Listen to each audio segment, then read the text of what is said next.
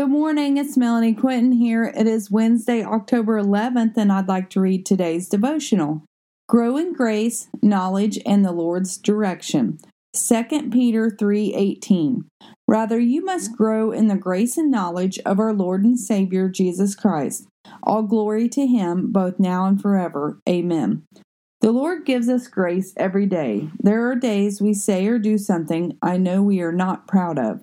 How do you treat your spouse? Do you call them names? Do you disrespect them? Or do you show them grace from the Lord? Do not treat others the way you wouldn't want to be treated. Grow in knowledge of the Lord's word and what he stands for. That way you can stand against the enemy's attacks. Do not let the sun go down on your wrath. Instead, choose joy this day. Do not choose hate. Do not choose jealousy. Do not choose contentions. Where do you need to start making better choices? Is it your circle of friends? Is it where you are spending your time? Is it where you are spending your money? Ask the Lord to reveal where you need to change and choose to change for the better.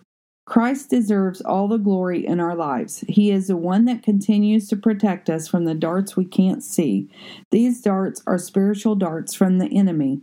They pierce our minds and our hearts, causing confusion instead of clarity. Let's choose to put on the full armor of God helmet of salvation, breastplate of righteousness, belt of truth, shield of faith, sword of the word, and the shoes of the gospel. Go out today prepared for the spiritual war that is underway. The Lord is with us, Emmanuel. He will never leave us, He will never forsake us. He is always for us. Have a blessed day, inspired by God on 1011. Thank you very much.